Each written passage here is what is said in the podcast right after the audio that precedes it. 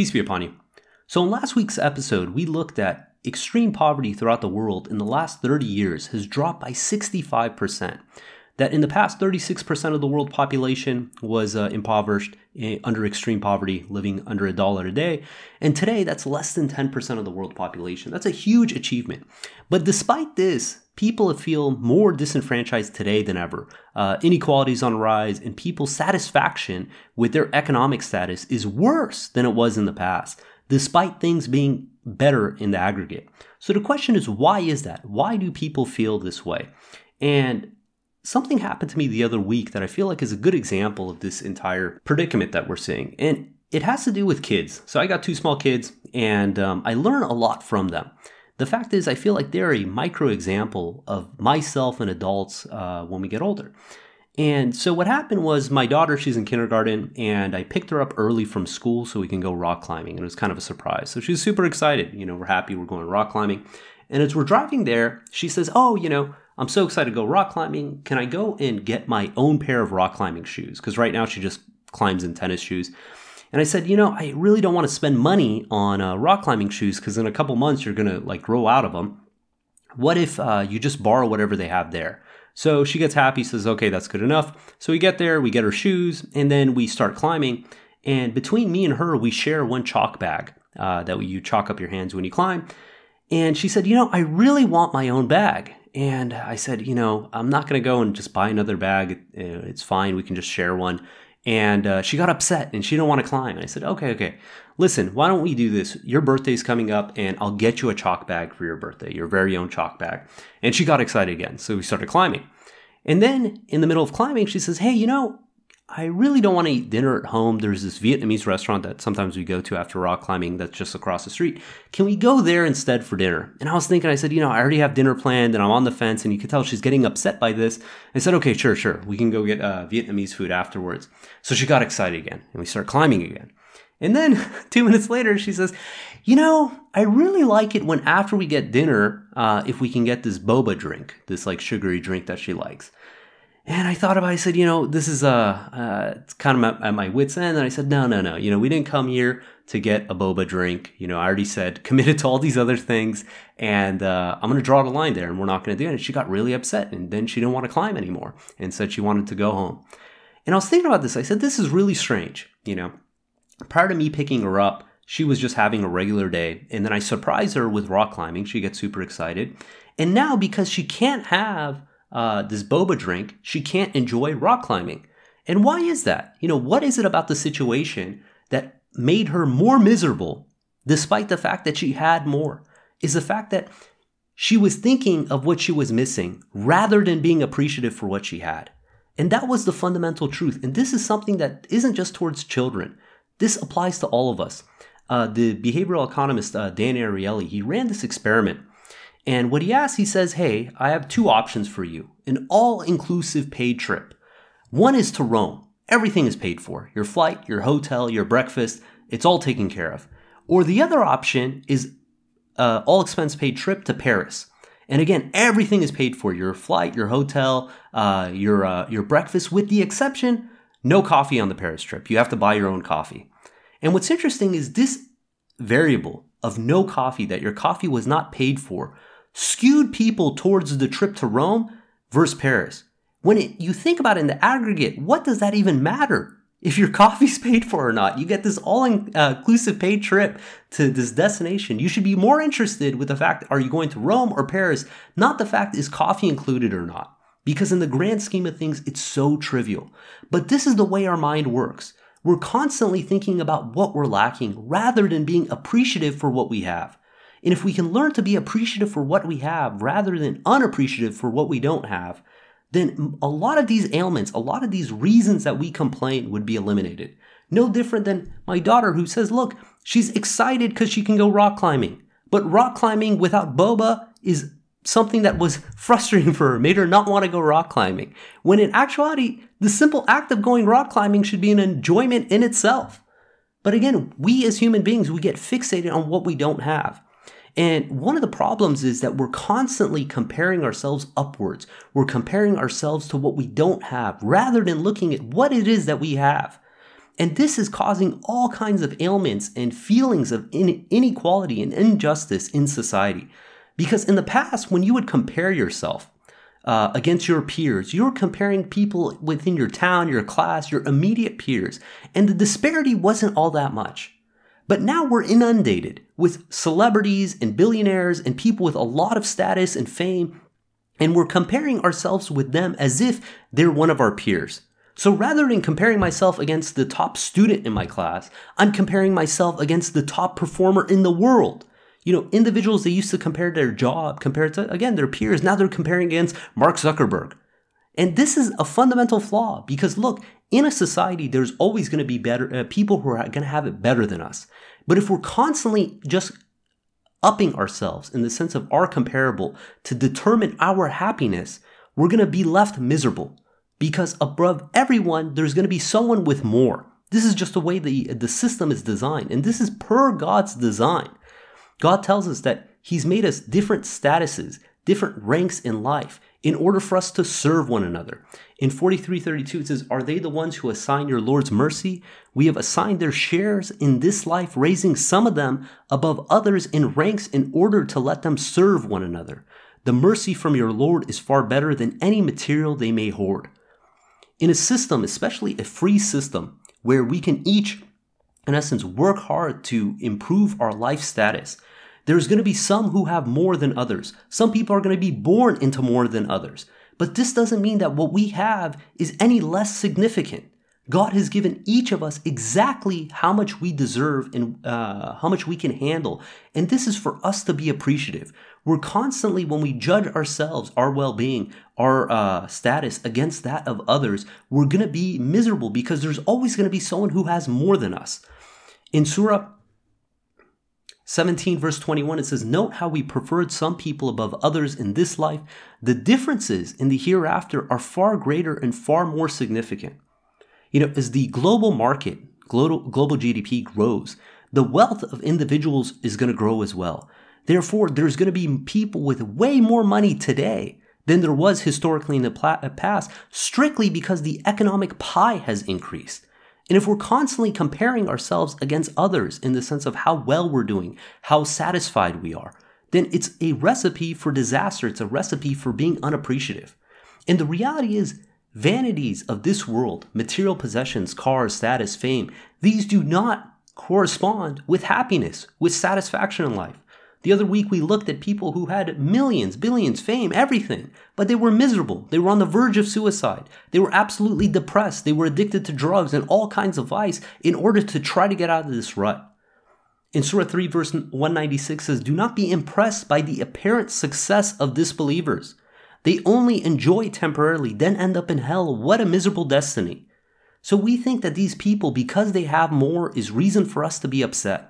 And this is the problem in society is that we cannot be content with what we have. We're constantly comparing ourselves to others and forgetting the fact that God has tremendously blessed us by giving us life, by giving us the hearing, the eyesight, the brains, all these things that we have for free that we didn't have to work for and instead we compare ourselves against the vanity success metrics of others. And God tells us the people who pursue that in this life are going to end up miserable in this life and in the hereafter. In Surah 6, verse 44, it reads, When they thus disregard the message given to them, we open for them the gates of everything. Then, just as they rejoice in what was given to them, we punish them suddenly, and they become utterly stunned. The wicked are thus annihilated. Praise be to God, Lord of the universe. God is saying that those who choose this fleeting life, who choose the vanities of this world, God is going to open the doors for them for everything. They're going to feel like they're on top of the world. But then when it all comes crashing down, that devastation is going to be astronomically more than someone who didn't have that. You know, the example is you take someone to the tallest, the highest level in a floor in a building, and then they're thrown out the window, right? Up until that ride, that moment, it seemed great. And then when reality sets that what they chased for in this entire life has been nothing but an absolute illusion, that devastation is going to hit them harder than they can imagine. God gives us the example of Karun, the slave driver. In Surah 28, verse 76 says, Karun, the slave driver, was one of Moses' people who betrayed them and oppressed them. We gave him so many treasures that the keys thereof were almost too heavy for the strongest band. His people said to him, Do not be so arrogant. God does not love the uh, those who are arrogant. You know, here's a person who has so much wealth at the time that if you took a group of people to lift up just the keys to his treasure, they couldn't lift them up. This is the immense wealth that was given to them. And it continues in 2877. It says, Use the provisions bestowed upon you by God to seek the abode of the hereafter without neglecting your share in this world. Be charitable as God has been charitable towards you. Do not keep on corrupting the earth. God does not love the corrupters. He said, I attained all this because of my cleverness. Did he not realize that God had annihilated before him generations that were much stronger than he and greater in number? The annihilated transgressors were not asked about their crimes. You know, this individual thought that he achieved all this because of his cleverness, that he was so cunning, such a good, savvy business person, that this is the reason he had the wealth, and didn't realize that God was testing him. God gave him all this, he led him on to confirm his sinfulness. In 2879, it continues One day he came out to his people in full splendor. Those who preferred this worldly life said, Oh, we wish that we possess what Karun has attained. Indeed, he is very fortunate. And then it continues in 80, it says, As for those who were blessed with knowledge, they said, Woe to you! God's recompense is far better for those who believe and lead a righteous life. None attains this except the steadfast. So what ends up happening to Karun? We read in 2881, it reads, We then caused the earth to swallow him and his mansion. No army could have helped him against God. He was not destined to be a winner. Those who were envious of him the day before said, Now we realize that God is the one who provides for whomever he chooses from among his servants and withholds. If it were not for God's grace towards us, he could have caused the earth to swallow us too. We now realize that the disbelievers never succeed. If we chase the vanities of this world, if we compare ourselves against people who have a lot in this life, then we're missing the mark. What really mat- matters is our righteousness, our good deeds, our virtues. We gave the example that when someone reads a eulogy, the aspect of a life that they highlight is all the good deeds this person did. How did this person impact the people in their lives for the positive? This is what matters. This is what we carry with us to the hereafter. These aspects of fame, status, you think about this, you take the, the wealthiest person from a thousand years ago. Does anyone even know their name? Does anyone know what the, who they were, what they had, and even the possessions they had are trivial in today's standards. You know, these things that they they spend so much of their life chasing after is nothing more than an illusion. In Surah 57, verse 20, God gives us this example. It says, Know that this worldly life is no more than play and games and boasting among you, and hoarding of money and children. It is like abundant rain that produces plants that pleases the disbelievers, but then the plants turn into useless hay and are blown away by the wind. In the hereafter, there's either severe retribution or forgiveness from God and approval. This worldly life is no more than a temporary illusion. Everything that in this world that we try to achieve, the vanities, they're all going to go to waste. They're all going to turn to dust. Nothing is going to survive. You know, the expression that when you die, your jacket won't need any pockets because there's nothing of this world we're going to carry with us to the hereafter. What matters is our character, our appreciation, the good deeds we do in this life. This is what we're going to carry. This is what our soul consists of. The individual who gets fixated on the metrics of this world and compares their success based on the metrics, these vanity metrics of others, is not only going to be disappointed in this life, they're going to be disappointed in the hereafter because they're chasing an illusion. Now, in the Bible, there's a parable uh, from Jesus in Matthew chapter 25, verse 14 through 30, about the parable of the talents. So, talents is a currency metric used at the time of the uh, Romans, at the time of Jesus. And it reads, For it will be like a man going on a journey who called his servants and entrusted to them his property. To one he gave five talents, to another two, and to another one, to each according to his ability, and he went away. He who received the five talents went at once and traded with them, and he made five talents more. So also he who had two talents made two talents more. But he who received that one single talent went and dug a hole into the ground and hid it his master's money. Now, after a long time, the master of those servants came and settled accounts with them. And he who received the five talents came forward, bringing five talents more, saying, Master, you delivered to me five talents. Here, I have five more talents for you. His master said to him, Well done, good and faithful servant. You have been faithful for over a little. I will set you over much. enter into the joy of your master.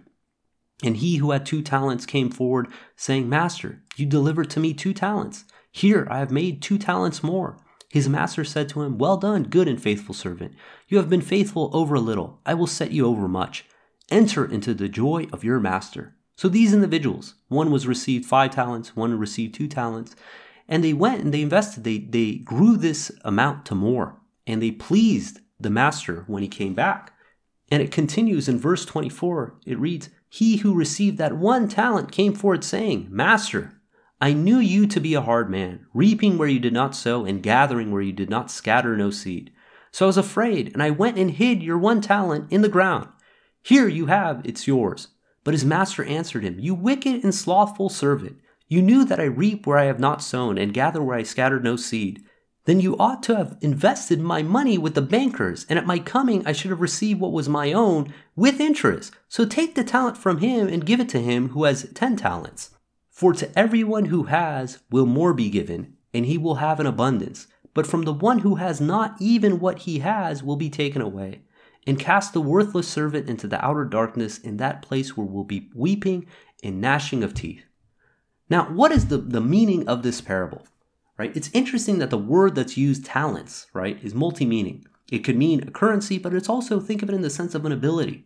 God has given each of us abilities, gifts, things that we can use to better ourselves. If we get fixated on what others have because we feel like we have less and we don't use these gifts that God has given us, what does that say about what God can trust us with? You know, the person that God has given a lot and they utilize that gift, they utilize it to, to grow economically, to God willing be able to do more good, serve more people, give more charity, is better than someone who reserves these gifts and doesn't use them. Right? Keep in mind, in this parable, never was it asked in respect to what the master gave to the other servants. To each was given their own to what they could handle. And that individual could not even handle one talent, let alone five or two, right? This is what it comes down to. Each of us is blessed with certain abilities, certain gifts, certain provisions. The question is, how do we use these to better our situation? How do we use these to God willing draw closer to God? In Surah 42, verse 27, it reads, If God increased the provision for his servants, they would transgress on earth. This is why he sends it precisely measured to whomever he wills. He is fully cognizant and seer of his servants. To each person, God has given specific provisions to see how we react, how do we behave. If God gave us more than we can handle, we might become unappreciative. We might become greedy. We might become uh, hoarding individuals. We get fixated on the world, the vanities of this life. God gives us the example in Surah 7, verse 169. It says, Subsequent to them, he substituted new generations who inherited the scripture. That's us. That's me. That's you. And it continues, but they opted for the worldly life instead, saying, We will be forgiven. But then they continue to opt for the materials of this world. Did they not make a covenant to uphold the scripture and not to say about God except the truth? Did they not study the scripture? Certainly, the abode of the hereafter is far better for those who maintain righteousness. Do you not understand? You know, we think that because God is most gracious, most merciful, that oh, if we chase the vanities of this world, it's going to be okay. God's going to forgive us. But we're doing this at the detriment to our own souls. The only thing that's going to give us satisfaction in this world and in the hereafter is God. If we forget that, if we mistake that, then we're only going to be chasing something that's going to leave us thirsty for more. In a previous podcast entitled Satisfaction, we read Surah 53, verse 48, and it reads, He is the one who makes you rich or poor. And this word rich and poor in Arabic, it means to either be satisfied or unsatisfied. That God is the one who's the only individual who can leave us with true satisfaction. If we chase anything else, we're going to be disappointed in that. In Surah 40, 74, verse 6, it reads, Be content with your lot. And in the Arabic, if you break this down, it says, Do not confer favor in order to get more. Meaning that if you're thinking you're going to do good deeds, righteousness, in order so you can achieve more material vanities of this world. We're missing the point. In Surah 76, verse 8, it says, They donate their favorite food to the poor, the orphan, and the captive. We feed you for the sake of God. We expect no reward from you nor thanks. These good deeds we do has to be strictly for the sake of God, to be rewarded by God. Now, if God chooses to reward us in this life with the material possessions, that's fine. But the aim has to be in the sense of gaining righteousness from God. In Surah 92, verse 17, it reads, Avoiding it will be the righteous who gives from his money to charity, seeking nothing in return. What we do in this life has to strictly be for the sake of God. In Surah 2, verse 272, it says, You're not responsible for guiding anyone. God is the only one who guides, whoever chooses to be guided. Any charity you give is for your own good. Any charity you give shall be for the sake of God. Any charity you give will be repaid to you without the least injustice. We do good deeds. We gain in righteousness. We try to gain status, prominence, whatever. It's all for the sake of God, to draw closer to God. We don't do these things in order to be able to be exalted in this world because we realize that this is meaningless. It is not going to give us the true satisfaction we deserve. If we trust in God and God's system, that is the only thing that's going to give us true satisfaction. Once we truly realize this, then God willing, we will stop comparing ourselves to the material success of others and we'll start learning true appreciation. And this is more valuable than anything of this world. One can have everything in the world, but they will not be able to be satisfied. Therefore, they will not be able to be appreciative. Therefore, they will never be happy. And what's more important than your eternal happiness in this world and in the hereafter? God tells us the example in 391. It says, Those who disbelieve and die as disbelievers, an earth full of gold will not be accepted from any of them, even if such a ransom were possible. They have incurred painful retribution. They will have no helpers we saw that this word kafar, it means to disbelieve, but it also means to be unappreciative. Those who are unappreciative in this world, who never learn appreciation, never learn to be thankful for what God has given them, who are always dissatisfied in this life, they will be dissatisfied for all of eternity. Now imagine being unappreciative and dissatisfied for all of eternity.